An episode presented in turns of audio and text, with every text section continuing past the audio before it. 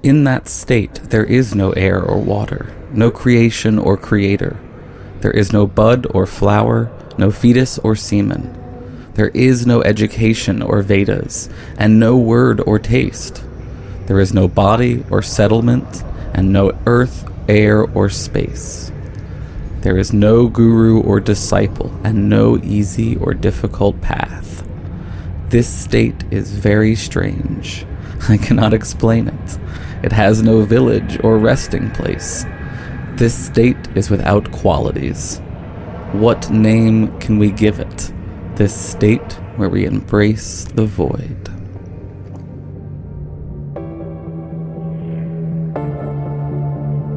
I find this void quite calming, actually. It's like, this time the Xanax took me. Your sense of self is crumbling and it's taking the void down with it. It's like I'm in a black void, trying to reach the news story. This concept of morality is a very interesting human characteristic. What is real? How do you define real? If you're talking about what you can feel, what you can smell, what you can taste and see. Warning this podcast contains foul language, dark invocations, and treating women like they're people.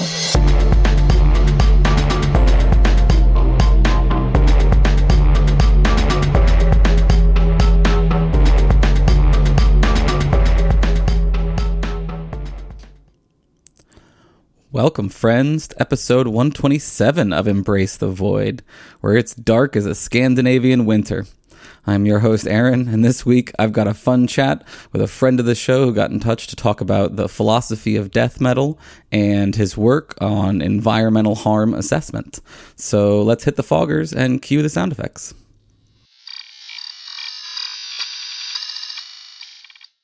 My guest this week is Jesse McWilliams, an emergency manager for a state environmental agency uh, and a published author in the philosophy of metal. Jesse, would you like to say hi to the Void? Hello, Void. It's nice to talk to you. Yeah, thanks. You reached out to um, see about coming on the show because um, you had heard, I guess, previously our discussions about both sort of impending crises and um, metal. So it was a good confluence in a variety of ways. Um, so, so uh, before we talk about the environmental crisis stuff that I want to kind of focus on for this episode, I do think it'd be fun at least to warm up with a little bit of random side fascination. So, tell me how you got into philosophy of black metal. So, black metal theory was just a really obscure philosophical branch of uh, maybe existential philosophy, existentialism.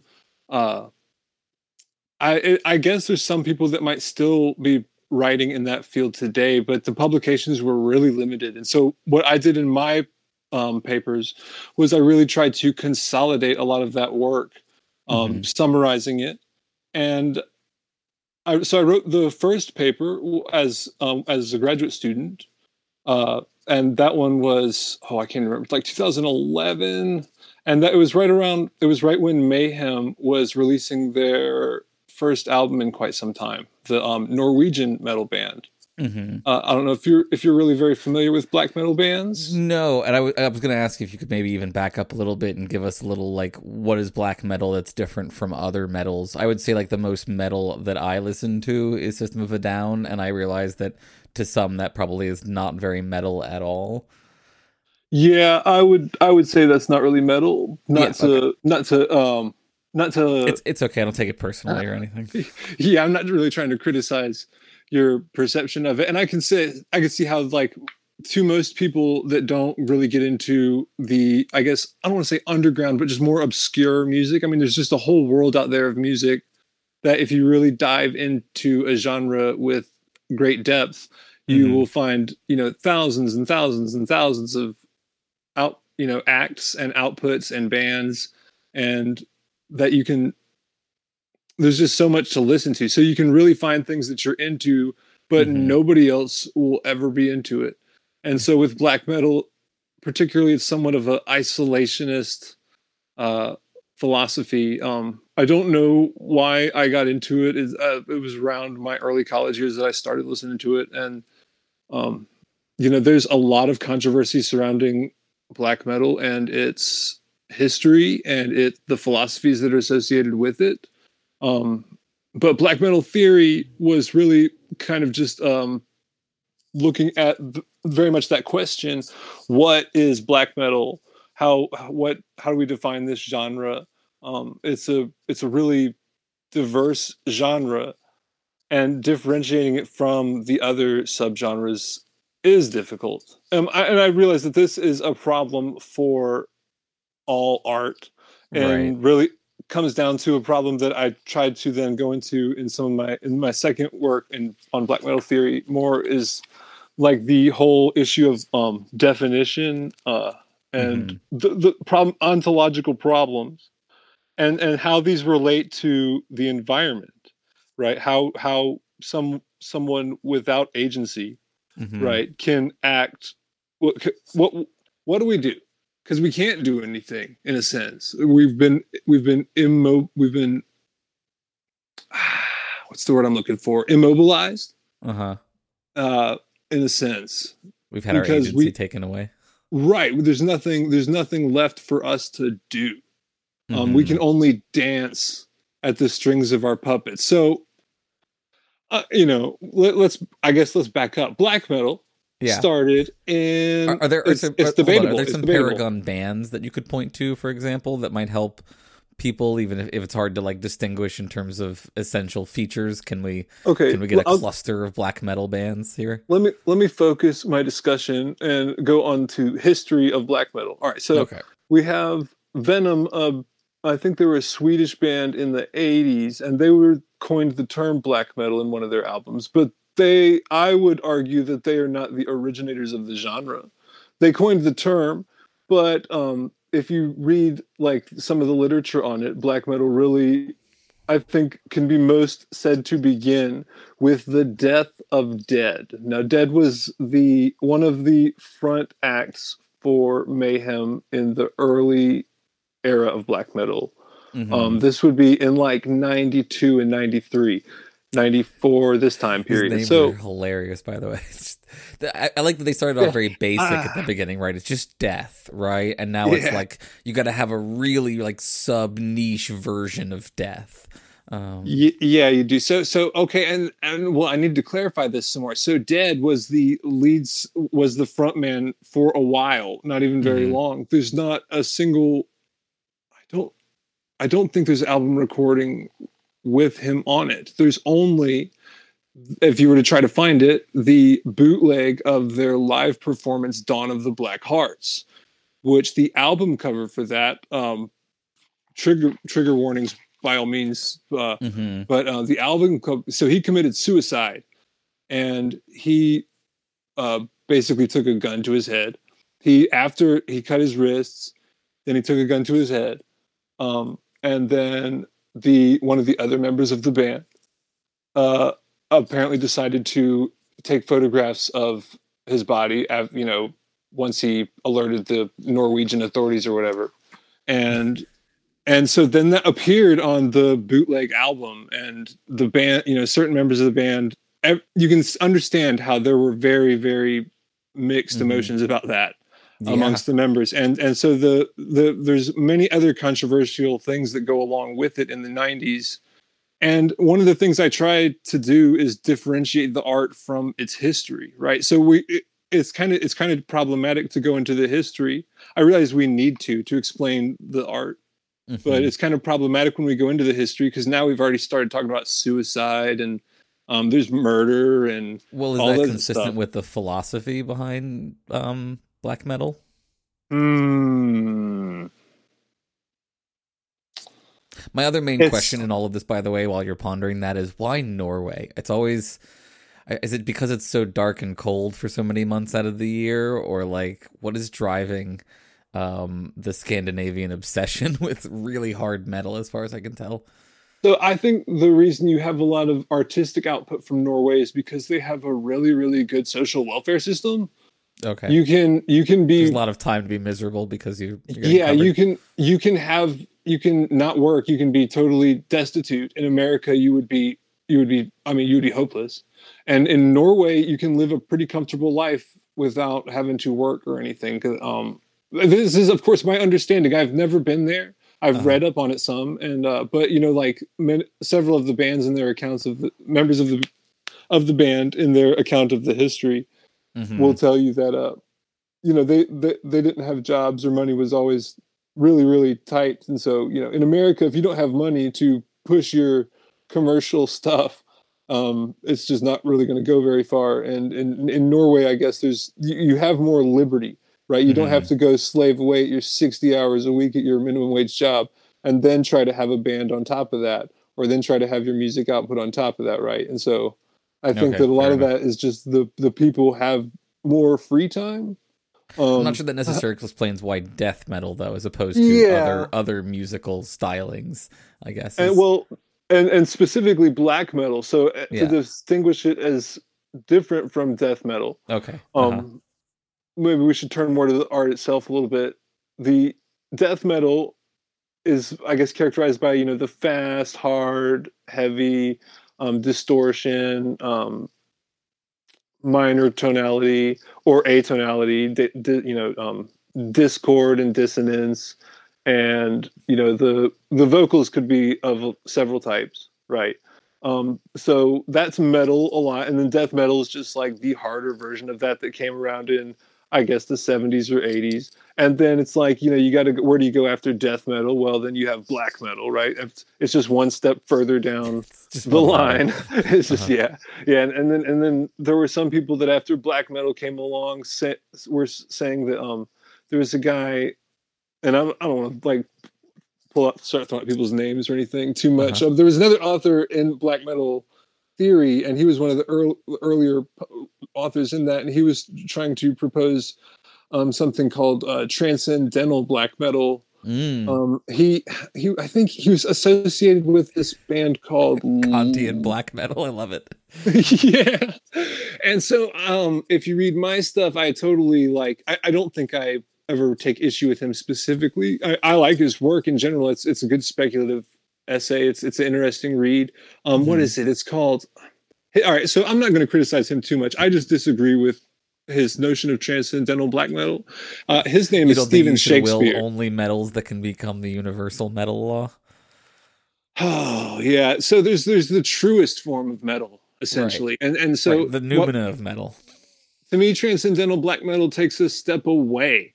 It it it, it turns back. It says it says nah let's not let's not go into the void. Let's not go into the abyss. Let's not you know accept Mm, that we mhm. are powerless and accept that we are alone and accept that there is nothing for us right Uh-huh. it turns back and says no let's try to and this is where i kind of didn't follow him because uh, he had this notion of like a new kind of beat that like somehow affirmed life as opposed to denying it and i don't know it's Mm, mm, I that uh, you know again i didn't really follow him there um, but again I- nothing against him he, he and i i never interacted with him directly uh, black metal is inherently isolationist so Inherently uh, not very life affirming. It sounds like uh, well you would. it argue. depends on who you ask. Um, so uh, I talk a lot about misanthropy uh, and the an indifference to life and an Mm-hmm. indifference to human life and an indifference to humanity. Uh, but this isn't to say that we should, you know, be hostile towards humanity, right? That's that would be fundamentally paradoxical. But Mhm. we have to recognize that humanity doesn't hold a special place right it's we we can no more criticize ourselves for the impacts that we have had right then we can look at the you know the beaver that builds the dam right now we can Mhm. say that we are conscious and we can make more decisions about and i would agree with that right but it's it's kind of Is it, is it morally nihilistic? Would you say? Right, right. So you to to have a moral, you're going to have Mhm. to have some point of value, right? So you're going to have to have something that you to against which you're going to define that moral. Right? Mhm. Um the, the moral has to lead you to some good. And then that Well, good yeah, has to have there's some good involved. Yeah. Right. And so, you know, if if so like if let me stop for a second and what would you how would you define morality? Would you do it in terms of other people or would you do it in terms of like the greatest some greatest uh philosophical concept? Well, I, I do think there are objective moral truths, and I think that there's several of them, and they they compete with each other in a sense. So I think respecting autonomy is objectively good, and I think uh, reducing suffering is objectively good. Promoting flourishing is objectively good, um, but these things can come into tension in various situations. That's how I understand morality. And so morality, our job is to try to figure out right and wrong, good and bad, and and do them as best we can. Right. So I would the easiest thing to point to as a universal good would be the minimization of suffering, right? Um, death is unavoidable. The only way to avoid death is to never live, right? Um, if you are alive, you are going to die. There's Right. no way around that. Even if you found some way to become immortal in the biological sense, right? You still, it's only it's a it's a numbers game, and you could try to disseminate yourself am- amongst the universe, but eventually it all goes to nothing on a long enough timeline. Right. Um, Everyone's survival rate drops to zero. Right, right. So then, so then, what, what are we gonna? So then, how are we gonna define good if we can't ex- guarantee life? Then let's say, well, let's make life as painless as possible, right? We, we could try to talk about what is positive and what is good in life, but what is good for people or what is good for you know the environment. But we we could debate about what is good. What we can all pretty much agree on is what is bad, right? Nobody wants to suffer. Nobody chooses to suffer instead of for for no reason, right? We can make Mhm. sacrifices for a purpose, right? I can say that you know I'm going to work really hard or I'm going to you know endure some form of suffering. But if there was an easier way to do that, and it it didn't cheapen it in any way, that would just be stupid to suffer unnecessarily. Mhm. So I think I think is this if we have to point to one thing that's universal that's going to guide moral principles, it has to be the minimization of suffering Mhm. for everyone as much as possible to the greatest degree. Uh, Is this so to the- end up I- in antinatalism? Is that where this is going? well, I like I, what I would the way I would put it is so fr- from there, right? We can't we can't act based on a positive good, but we can say we can minimize the the negative. We we, we can take negative actions to minimize the bad. Mhm. right? The things that we don't want. Everybody can agree that some things are just not universally, but to the great majority of people, terrible. Mhm. Um, and so we minimize those things through action. And so, with in regards to the environment, I think our goal should be to minimize. We, we're not going to stop the environment from changing. This is an issue with some uh, overly, I guess, idealistic models of conservation. Um, you know, the environment changes with or without people. People are a thing in that exists now that are changing the environment rapidly, right? And now we could say that people have consciousness and that they have agency to make decisions, but we certainly don't see them acting in that manner on a long timeline in the interest of the environment, right? They only seem to act in the interest of humans. And I Mhm. think that that's not uncommon, right? That's not that is not a criticism of humans, right? We can try to be conscious of the environment. We can try to be, but but we, we are what we are. We we evolved to be egoistic. We evolved to you know care for ourselves and our genetic lineage. Um, So does black metal is the, I'm trying to tie this back to the philosophy of black metal a little bit here was this that the the philosophy is itself sort of just pessimistic because of uh, these kind of assumptions about the nature of life and death and suffering? Somewhat. So the pessimism if if we're going to talk about that we we need to define that term and, and kind of distinguish it from i guess what a popular notion of pessimism would be so in, the popular sense we would somebody who's pessimistic is always just like you know maybe depressed or negative or always complains a lot. But in the, in the philosophical sense in the schopenhauerian sense the pessimism is the is is negativity right? It's it's it kind of it if we if we take schopenhauer's word and update it um with you know now you know many many philosophers. We can stand on much taller shoulders, right? Um, at this mm-hmm. point, I I, re- I would point to Karl Popper as formulating it more more distinctly in in the concept of falsification, right? We can the pessimism, the negativity, the falsification is this concept that we can only move forward through negative action. There can't you can't define anything as positive, right? There's no there's no pos there's no frame of reference from which you can fundamentally say something is positive and therefore an object of moral value. All you can ever point to is the negative. You can say that this thing is a bad thing. I want to minimize it. And so I want to act in the sense that is negative. I want to act in the sense that reduces that thing. And in the same sense, in the epistemic sense, right, we can only know things through negativity, right? We can we can present a positive claim, but we can never know the truth of that claim. All we can do is fail to falsify it by our present means. And this is why science is the only method we have to learn, right? Uh, I'm I'm a little skeptical on that. I'm I'm a little skeptical on. I mean, I, I get where you're going in a kind of negative ethics sense of, um, you know, maybe it's better to focus on reducing suffering than trying to promote flourishing, especially if flourishing means different things for lots of different people. But I don't think it follows necessarily that um, our our ethics should be determined entirely by the negative and that there that we can say sort of nothing of value about what is sort of good objectively in this world for beings shaped in, in ways like us um, and so yeah i mean i'm, I'm, I'm not 100% convinced that you could use sort of the falsification kind of stuff like i think that certainly leads me to think that you know ethics is not done in the way that science is done but not that ethics therefore can't we can't have sort of knowledge about ethics that is both positive and not merely sort of negative or isn't merely just uh, sort of the weaker of intuitions or something like that. So does that make sense?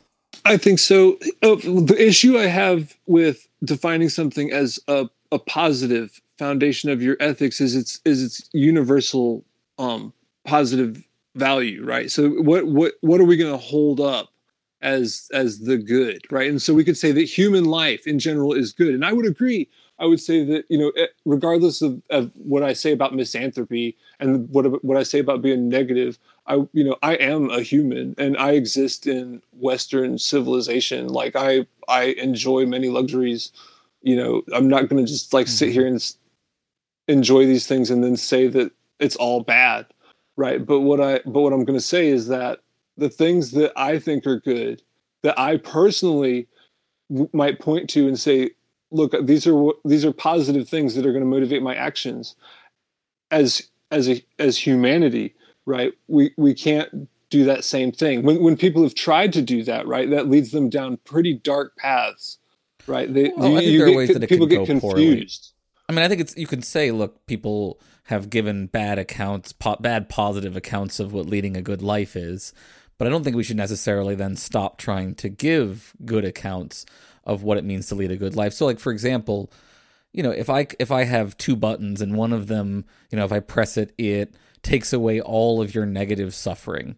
Um, and another one, I press it, it takes away all of your negative suffering, and it puts the right things in in your path so that you can grow and flourish however you define that as well as possible over the course of your life we would clearly want the second button over the first one um, because there are those positive kinds of values. And i don't think that it it's completely impossible for us to get to some knowledge about what those positive things could look like and how we could like education for example. Like we've learned that a good life is a life that involves education and that's why we try to make education a universal right for everyone. Right so i agree with what you're saying but then i'm going to mm. say well, but we've defined education a certain way right? We're saying that we're going to teach, take the kids into school or we're going to take them into an educational environment or or or with maybe they are just provided education from their parents somewhere you know whatever.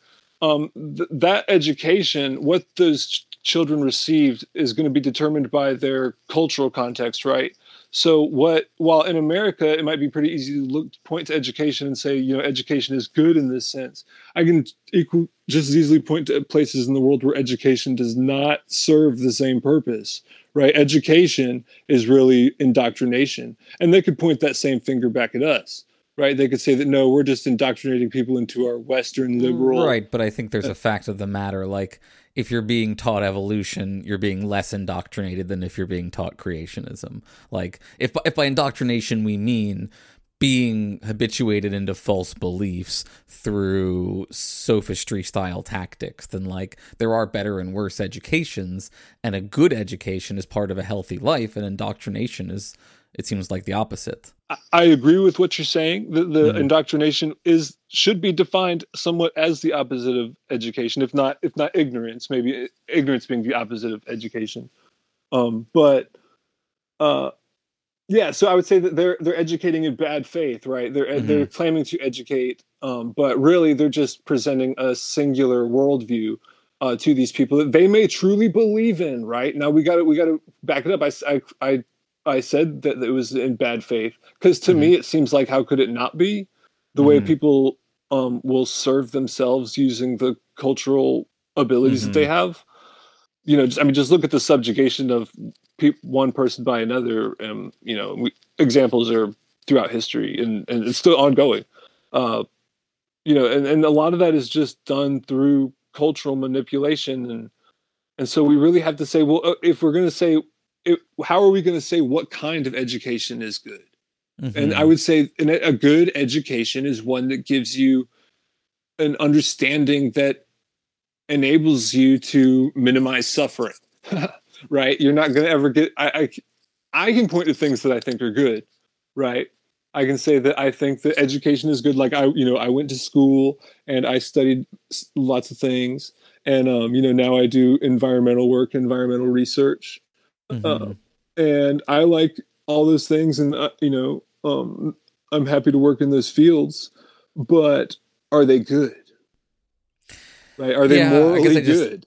I mean, I I feel like if you're going to be an objectivist about negative moral, like moral bads, then I feel like you're going to ultimately, like, at, at some point, the the distinction between positive and negative becomes somewhat arbitrary because, like, the absence of suffering or like positive actions that that reduce suffering are also actions that can like promote benefits in a variety of kinds of ways so like i, I think maybe this becomes um muddied but uh, I think I think we've sort of gotten a little bit off track anyway, which we is have, fine. Uh, which is fine. Um, but I wanted to maybe draw us back to our main discussion a little bit because you mentioned there that you do work now in um, environmental stuff. Um, and I, I, also actually before we forget to the end of it, I actually was curious. You mentioned I think also that you'd lost interest in black metal. I was wondering if you could just say a little bit quickly about like why you feel like you lost interest in that some. I just get sick of stuff after a while. Okay. Um, I, you know, let, not like a philo- philosophical falling out or anything. No, I still like. So if you um, read the "Victim of Your Dreams" paper, I would mm-hmm. stand by everything I've I've written there. You know, I might word it differently now, or I might um, choose maybe some different points of reference. But as just like a, a summary of my criticism of moral philosophy, mm-hmm. that there, that's it. I mean, that, and and I've never had an answer to like the. I've, well, I mean, I seek right. I, that again, it's a ne- it's an inherently negative argument. Mm-hmm. It, I'm basically just breaking something down, and I'm not giving you anything to replace it. Really. Um, Fair enough. Um, I'm curious also, and, and, I don't. And again, that goes back to you know what what are we going to do to to to construct that system on right? And that's where I come back. That's the only thing I can ever come back to is like, well, if, if we're if it's something going to be universal, right? Then it should just be something that makes everybody not be in pain as much as possible. That's just like the one thing that's easy to. I certainly think that reducing suffering is one objective moral uh, foundation that we have to pay attention yeah. at least. So I think we can at least agree on that. Um, if if someone who had never listened to metal before wanted to like try black metal a little bit, what would be the like easiest band you think that you could ease people into this with? Uh, there's no really easing your no, way okay. in too much. Uh, so start with Mayhem. That's like the most quintessential band. If we go back to what I was talking about with the history, you had um, the Death of Dead, right and i, I just word it that way because it always stands out in my brain i don't know um, let me take one second to apologize to the void i'm i'm not a very good public speaker and uh, i do not speak on behalf of my agency uh, i'm Oh, just that's okay. i'm yeah. just i'm just sit, i'm shooting the breeze with aaron right now um, so we're talking about philosophical concepts well i'm happy to just talk about my work for um, Mhm. the state um, environmental agency and talk about my research and stuff my the the philosophical discussion we're having while not unrelated it, it- it's in no way represents like the opinions of the agency and i'm not Yeah. claiming to do so in any way So the I have not been authorized to speak on their should start behalf. with mayhem, is what you're saying. They- no no no yeah exactly You'd start with exactly. like a is- or something. It is not the opinion of the state government that people should begin their um, education in black metal with Okay. the band Mayhem. That, that's good to Uh, know. I'm glad that your opinions are your own on this front. Yeah, so so Mayhem's definitely the most central one out of Norway. Um, then if I was to point to the next one, which would be really controversial, I would say you you can't really discuss Mayhem much without talking about Burzum. Um, Burzum was uh, a single man project um, Mhm. started by a session bassist uh, with Mayhem. After so after Dead committed suicide, the the um, the bassist that had been with the band left for a while, and they got a, a new guy to come in, and that Mhm. guy's name was. Uh, well, his name was originally Kristian Vikernes, and then he later had it changed to Varg Vikernes. And you, I mean, all this history can be found. It's, it's all out there. It's all on Uh-huh, Wikipedia. And there's a recent documentary. we that appreciate agree that you bring Hulu. this street, this this cred though, in in Yeah. detail. So So and and, and you know I'm not affiliated with any of these people in any way, except for I've contacted some of them indirectly over the years just to like get, request permission to use their work in, in in the paper or something. uh-huh. Um, but uh. So anyways, so he left the band, and then uh, Varg came in, and he was the bassist for Mayhem for like one album, and supposedly they even like took him off the album that he's on. Um, but I think that they the the general consensus is now that they just turned his bass lines down.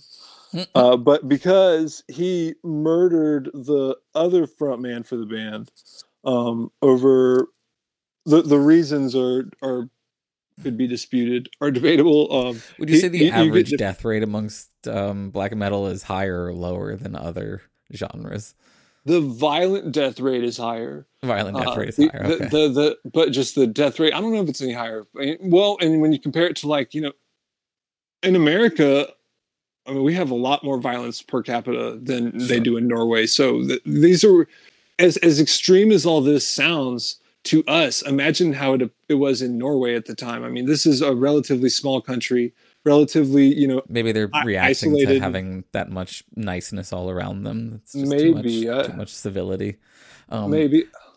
All right, so uh, th- that was that's very fascinating, but I do want to try to get a little bit to talking about your environmental stuff before we we run out of time. So, um, do you want to explain maybe in like the the vaguest of terms that you need it to be um, to not get in trouble, uh, what it is that you do on a sort of day to day work like basis?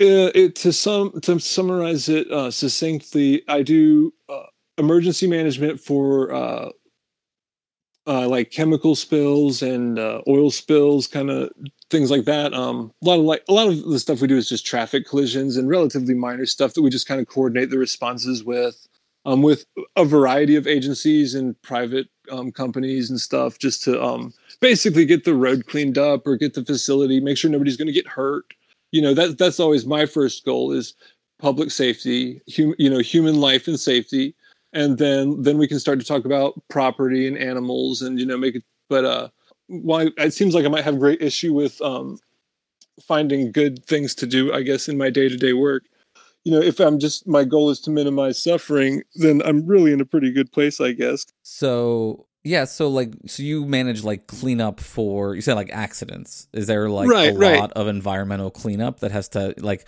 are we talking about like when cars get in car accident like like like trailers? Uh what what size vehicle has to be involved before you're called in to to assess the um, environmental damages? See, that's the thing. It can be anything and everything. We we Mhm. get we get just irate people calling us about nothing, and we get um, really really serious incidents that require our long term deployment. And so, Um, and when I say they call us about nothing, I don't say that to minimize like the insignificance. Uh, it, certainly, I encourage people to contact their government agencies uh, for for whatever reason. Um, it's just like, but if they call when I say they call us about nothing, like they might have the wrong number, or you know, they might um, it might be a very small scale incident that we can just advise them over the phone um, Mhm. of the cleanup, or or you know, it's just they're they're making the report and they're just filling out paperwork, and we, we will have somebody follow up with them. But uh, you know, there's not really much for us to do there besides just make sure that they do what they say they're going to do, is in cleaning up their oil or um, cleaning up any contaminants.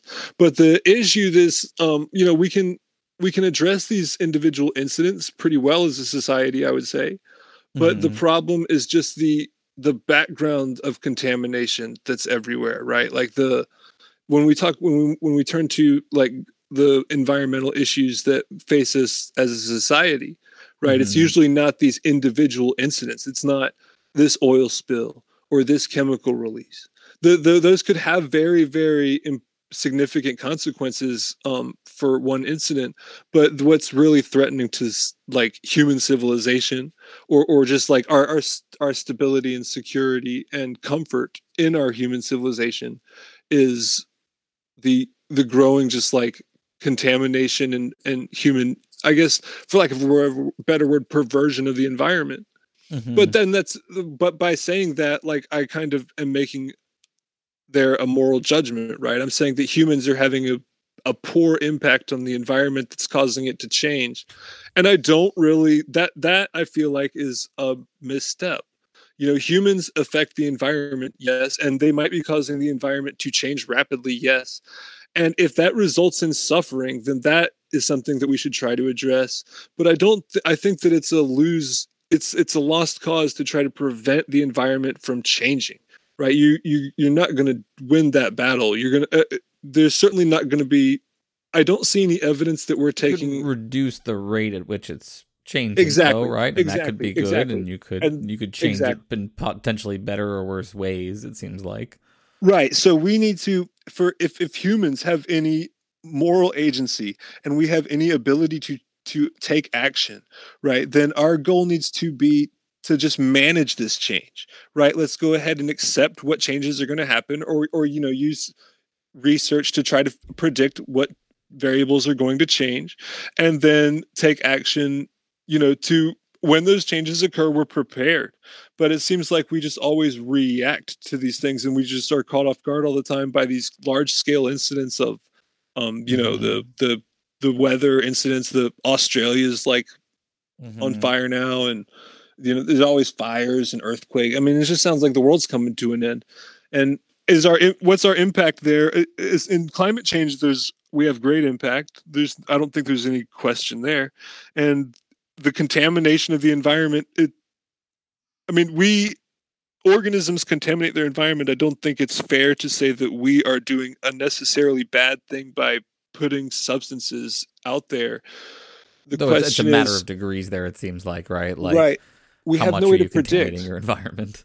Right, and we have we just don't know what the long term consequences are, and I don't want to be some big like fear monger that says, "Oh, you know, the, the chemical companies are out to get you." They're they're just, I mean, they're just selling you the stuff you want to buy. It's you know, it's not.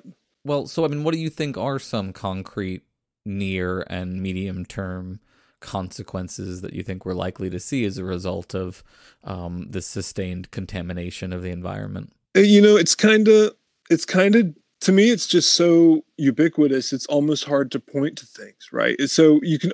I have trouble pointing to a, an example that's not been perverted by human society right so like you can point to the most pristine of environments and say that these places are free from any human interference right but they're they're pretty minor and like they're they're pretty they're, they're maintained now only by human interference in most cases right? We designate these places as like sanctuaries or as uh national parks or national reserves or whatever. We we try to protect things that you know we think have value. But you know that but in and, and i and i have i take no issue with that. I love the national parks.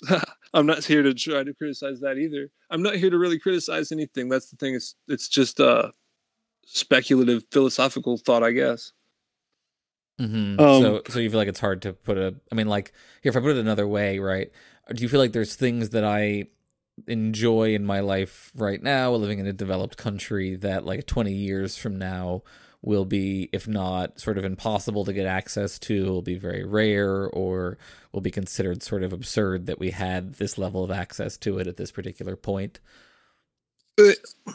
if we look back 20 years in the past, um, you know, you can see some things that have changed, and it's mostly changes of degree.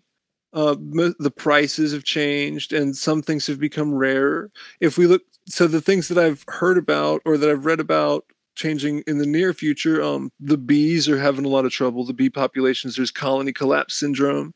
And while that may not sound super consequential, the bees are conduct the pollination for most of our well, I mean, basically all the flowering plants. Not not all, but the majority of the flowering plants that you know we we make use of, that human societies uh, use for food and sustenance. Um, so you know, the, any significant change to the bees is likely to result in problems for us. They uh, there's a whole the the common banana that you just walk into like a North American store and purchase, right? Mhm. That's that's probably going out pretty soon, um, due to the um, evolution of super uh, Mhm. pesticide Disease, yeah. resistant disease. Um, the what I think is it the Cavendish banana. I don't know. You know, Mhm. So there's I mean there's other things, but for in America, now, now just roll it back one second. In America, we probably won't experience that much change as a society in the next 20 years. What'll happen is individuals will just have their lives destroyed repeatedly over and over and over again. Right? It'll be like uh um it won't be like it won't be like all of our cars will stop running. It'll just be your city gets taken out by the next hurricane, right? mhm. or it won't be that you know you can't have TV anymore. It'll just be uh this huge percentage of this forest burned down, you know, or it it So what then do you feel like are the better methods, the the right methods, or or do you feel like there are better or worse methods for trying to communicate and, and engage people on these particular kinds of issues? So there's like debate over, you know, whether we should use kind of non-threatening incrementalist language to talk about climate um, versus, you know, catastrophic large-scale problems requiring catastrophic large-scale change. Do you have a feeling sort of one way or the other about how, uh, what works better, or do you feel like nothing really works very well? I don't know. I- the the I don't see any program taking on enough taking enough action to really mediate the change very much. Um so like what and what what I try to do in my own work is I've been trying to uh develop like certain redundancies of systems so that when if there is some large scale disaster event, right, we are more equipped to handle the outcome of that and help people in the aftermath of that because they're they're common, right? The large scale weather events, they're they already hit us pretty frequently. Um, we we get a pass every year or two, but uh, they Mhm. they they certainly the superstorms and the the the catastrophic incidents are not they're not thing of legend anymore, right? Um, you can call it a you can call it a what a what a thousand year flood uh, water level, but when you hit that like three or four years in a row, it's kind of starts to seem like you've defined your term incorrectly. Um, Mhm. uh, so uh, you know maybe we should as humans should start to consider um, relocating uh, and I, that is probably the best long-term strategy i could give to any like group of people or Move any individual really it's just yeah it's like think about how can you minimize your susceptibility to these things and so yeah move inland um, don't live don't move somewhere that's in the floodplain don't live somewhere you know that yeah, um, I, it's not that hard to try to track down like uh like flood maps for where you live, and um, you can you know see like what is the case when if we get that thousand year flood or if like some some dam breaks or something. You know, you, these are things that it's worthwhile to take time and research. Um, I'm not. Mhm. It's not something that people need to live in fear of necessarily, but you know, it, i if you can anticipate the risk. Now the question is, how much time should you invest in managing that that risk um Mhm. and i think that that that's something that people just have to decide for themselves. And I wish that we I wish that we saw a little bit more action from the government, um, a, a little bit more proactive. I don't want to. I'm not going to like. I don't want to go into like criticizing anybody in specific or anything, but and then that's not the purpose of what we're talking about, anyways. Uh, but you know, I think that in general, the government, if they if we if we're they're going to take action, they should just be yeah protecting the people, but at the same time, they should not allow there's encourage people to move into places that are susceptible to obliteration right so we if the if if you build your resort on the coast and it gets annihilated by a storm that was entirely predictable i mean that you, you, it's going to get annihilated eventually right? There's there's no way around that. I mean you can build the levees you can do you can build you can build and build and build but mother nature you know t- time's gonna take its toll. Um, mm-hmm. unless unless humans are just gonna upkeep some structure forever we'll eventually pull it down ourselves. Um, and so then when we pull it down then uh, so that's the best way for it to happen right? We pull down the structures ourselves our old buildings get demolished or we people move out of them and they're abandoned and then they just fall to nothing and then and, and and then we move forward and then that minimizes the suffering right? Nobody's business was destroyed. Nobody's home was destroyed. And so i would just hope that as a society or as, as i guess a species humans can kind of anticipate that in the future and say oh well you know i get that there's a really nice house there near the coast but maybe that's just not the best idea to, to live there or maybe that's not the best maybe i'll just go visit there in keeping with this, then, do you think that we have a strong moral obligation to take in climate refugees if people, if certain areas like countrywide become fairly inhospitable? Is it the obligation of other countries to find a space for those people as they move away from those hostile territories? Well, I, I'll, I know that the Pentagon will tell you that climate change is like the number one threat to national security because of the um, not necessarily be solely because of climate migration, but just because of the unpredictability of like all these variations. And i think that we're at some point we're not going to have a choice right? You're going to have so many people needing to migrate away from the extreme weather areas the areas of extreme climate and um, extreme heat uh, extreme cold um, so let me ask you another question um, since we've been talking a lot about human centric harm um, you know i've been prepping for my environmental ethics course um, and I guess I'm curious, broadly speaking, like what you think I should be trying to teach environmental ethics students at this point, given all of the things that you've said here. Um, but also, like, do you think that we should spend any time at this point being concerned about non-human entities, or like, is it like if we're barely able to help the well-being of human entities, like, is it hard to put any energy towards non-human entities? You know, we like the we like the the entities that we see ourselves in. So it's easy to say like, oh, we need to save the polar bears. And I, I agree we should save the polar bears. I like the polar bears. But um, you know, but then then you hear like, oh, there's like a hundred species going extinct a day. It's like the polar bears are just one of those.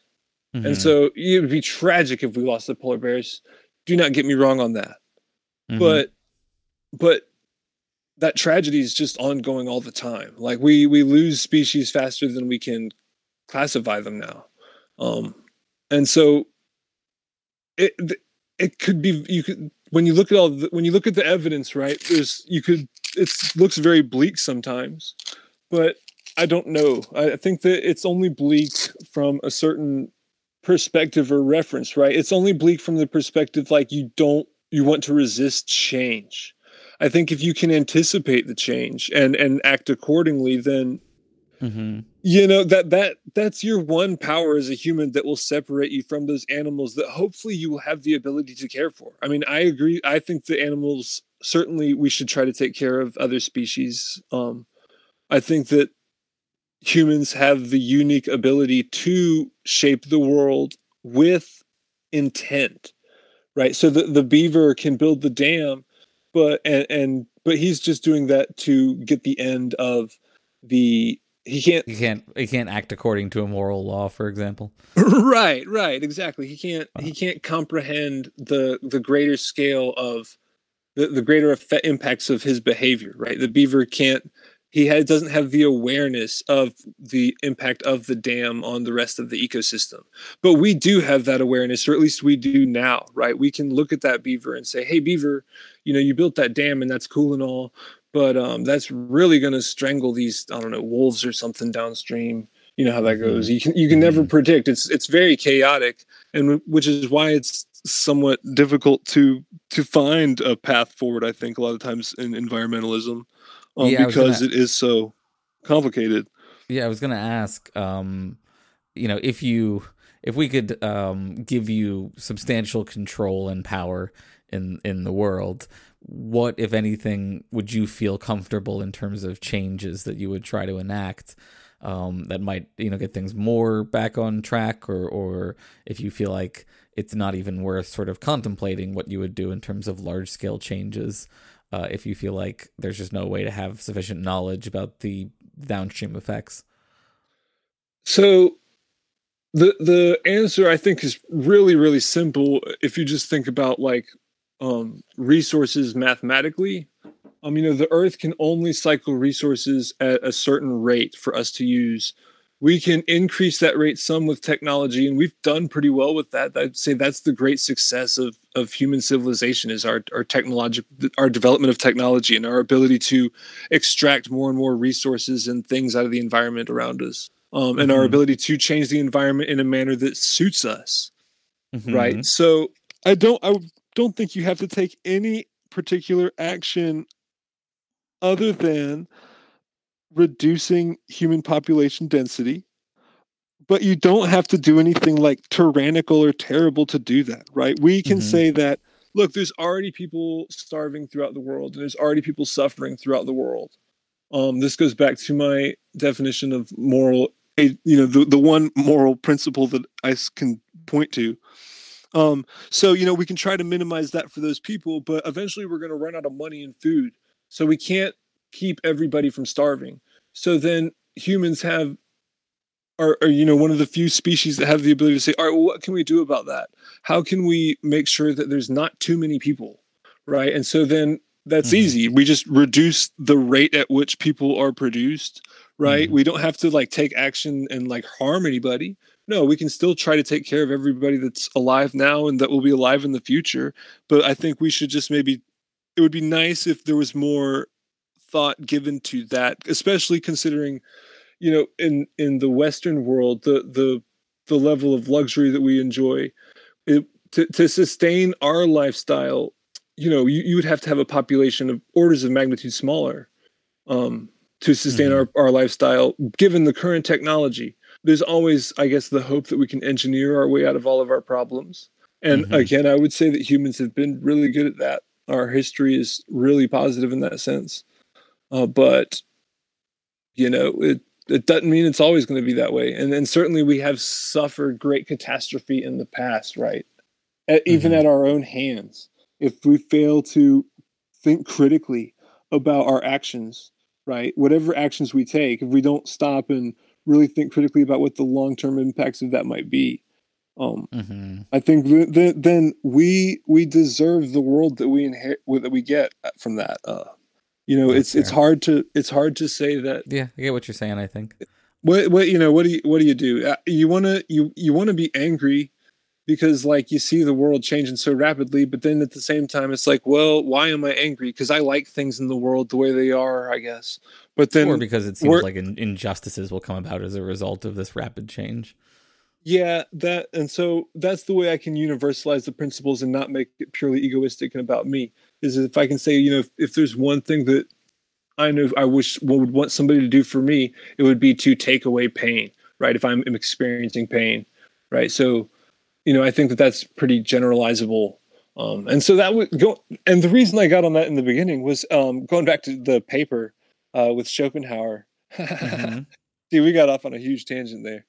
Um, Mm. with Schopenhauer and pessimism, and so Schopenhauer would argue he you know he argues I think very um, well that there's there is no we can all point to things that we claim are good, but what the essence of those things is is the rem- the removal or the temporary um, distraction from just ongoing suffering.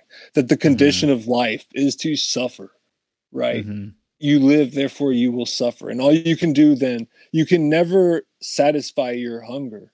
All you can do is, you know, temporarily alleviate yourself from it, but it, it returns, right? It's not it's not Mhm. ever it's not ever satisfied forever until you you know you you reach the finality of your grave right then Right. then then your hunger is complete because you cannot hunger anymore That's um probably uh that's probably a sufficiently voidy and black metal yeah point for us to wrap up on there, perhaps. But you still do have to go through the lightning round, as much as I sympathize with you. oh no You have to suffer like everyone the lightning suffers. round. Yep. So for folks who've not listened before, who aren't familiar, um, at the end of every show, I have to ask the guest um, a series of things, and they get to tell me whether those things are real or not real. Um, they don't get to define what that means. They don't get to hedge halfway through, um, and that's that's pretty much the game. You you ready to go? No Good. Um, the first thing I have to, of course, ask you to to make to get you primed properly for this. Do you think that anything is real?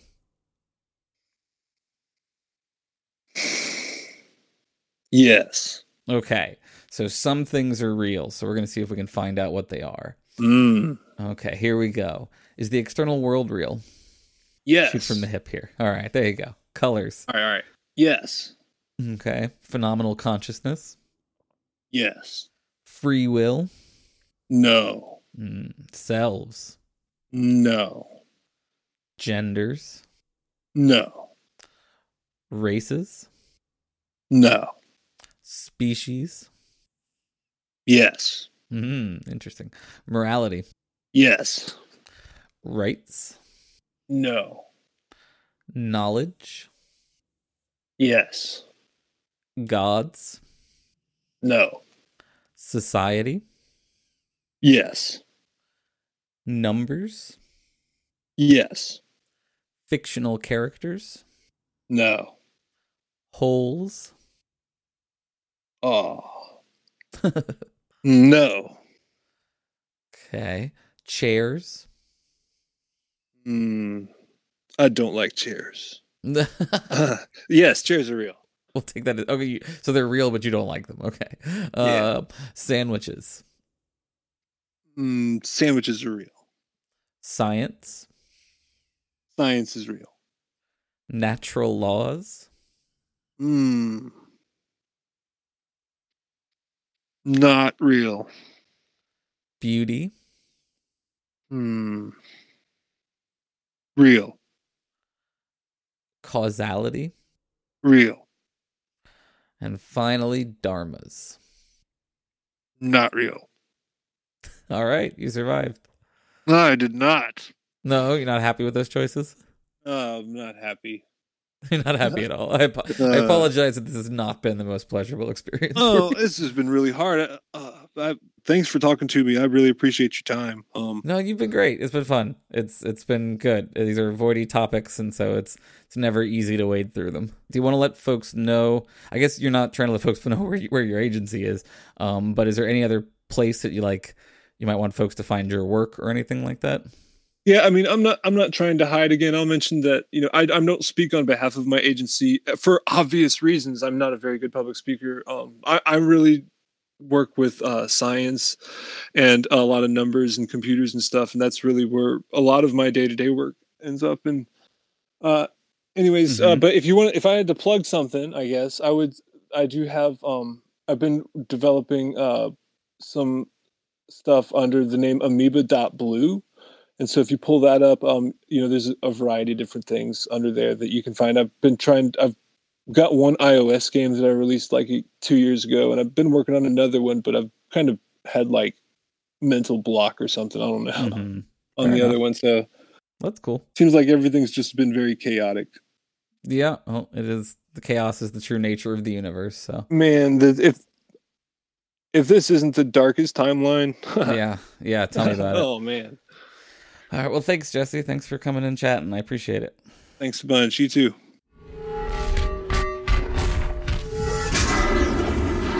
I want to give an extra special start to a new Voidy year thanks to all our listeners and patrons out there. I feel so lucky every day that I get to do this passion project and share it with y'all, and your support makes it all possible. Uh, we've got several new patrons this month who I wanted to give a shout out to, so thanks to Trilobite Tark. Thanks to Jonathan Yance Jones. Thanks to Joel Nield and thanks to Jason Lee Baez, who's going to hopefully be a guest on the show in the near future. Um, thank you all so much for joining. And um, as always, I want to give very special thanks to our $20 tier patrons Jude Law. Jude Law's Canadian accent in eXistenZ makes my pussy throb. Good morning, Camp Quest. Give me those sweet, sweet utils and Jesse Rabinowitz and Brenda Goodman. And of course, as always, extra top of the tier thanks to our uh, longest, most long term, biggest supporter, Dave Maslich. I really genuinely do appreciate all y'all. Thank you so, so much. Um, if you'd like to support the show, please leave us a five star rating or review on a podcast app near you. Uh, follow us on Twitter at ETVPod. Um, and if you do notice yourself looking forward to these episodes each week, consider supporting us financially at patreon.com slash embrace the void. It's just $4 a month and you get our bonus book club content. Um, and most importantly, remember, you are the void and the void is you.